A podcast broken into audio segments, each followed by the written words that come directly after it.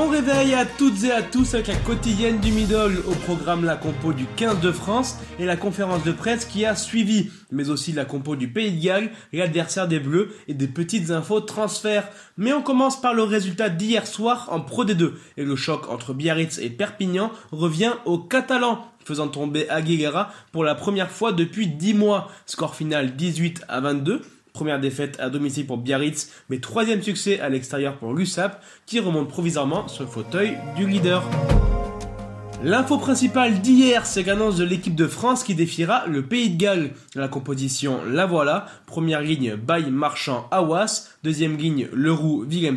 Troisième ligne, Cross Olivon Aldrit. À la charnière, Dupont Tamac. Ozel, Ficou et Thomas. Vincent et Vakatawa seront la paire de centre. Et Boutier à l'arrière sur le banc. Chat, Gros, Bamba, Taofi Fenois, Cretin, Serein, Jagibert et Ramos. L'innovation forcée à cause des innombrables blessures, c'est Ficou qui est replacé à l'aile et c'est donc Arthur Vincent qui s'installe au centre et qui devra gérer la pression si particulière du Principality, anciennement Millennium Stadium de Cardiff. Interrogé en conférence de presse, Fabien Galtier a répondu au pilier Win Jones qui accuse la France de tricher en mêlée.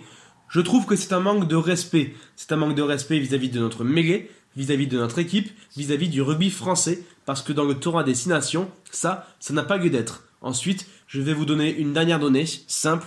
Sur les deux derniers matchs, la mêlée est tombée au sol 13 fois côté gallois et a été sanctionnée 6 fois. Nous, nous avons été sanctionnés 4 fois seulement.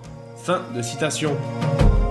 Les Gallois ont également dévoilé leur composition, pas de révolution pour Wayne Pivac, seulement deux changements par rapport à l'Irlande. Wayne Wright, célèbre pour avoir reçu le coup de coude de Vamaina, est remplacé par Moriarty. Changement de numéro 9 également avec le retour de l'ancien titulaire indiscutable Gareth Davis.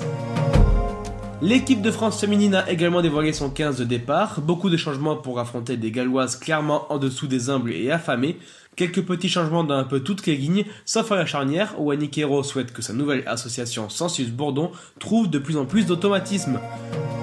Côté contrat, Aix-en-Provence fait un joli coup en signant le troisième ligne du stade toulousain, Karl Acksteins.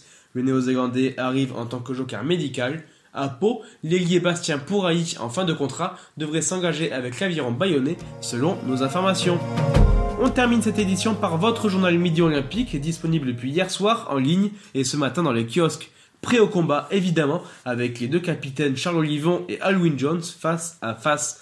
Merci d'avoir suivi cette édition et à demain pour une nouvelle quotidienne.